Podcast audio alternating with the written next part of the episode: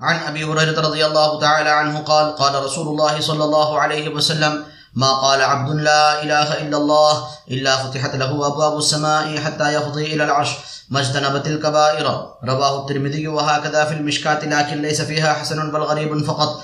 قال القاري ورواه النسائي وابن حبان وعزاه وعزاه وعزاه السيوطي في الجامع إلى الترمذي، ورقم له بالحسن وحكاه السيوطي في الدر، من طريق ابن مردويه، من طريق ابن مردويه عن أبي هريرة، وليس فيه مجتنبة الكبائر، وفي الجامع الصغير برواية الطبراني عن معقل بن يسار، لكل شيء مفتاح ومفتاح السماوات، قول لا إله إلا الله، ورقم له بالضعف.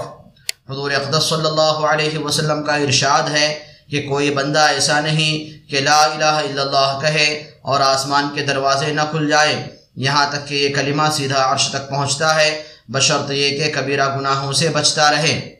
فائدہ، کتنی بڑی فضیلت ہے اور قبولیت کی انتہا ہے کہ یہ کلمہ براہ راست عرش معلّہ تک پہنچتا ہے۔ اور یہ بھی معلوم ہو چکا ہے کہ اگر کبیرہ گناہوں کے ساتھ بھی کہا جائے تو نفع سے اس وقت بھی خالی نہیں۔ ملا علی قاری رحمۃ اللہ علیہ فرماتے ہیں کہ کبائر سے بچنے کی شرط قبول کی جلدی اور آسمان کے سب دروازے کھلنے کے اعتبار سے ہے، ورنہ ثواب اور قبول سے کبائر کے ساتھ بھی خالی نہیں۔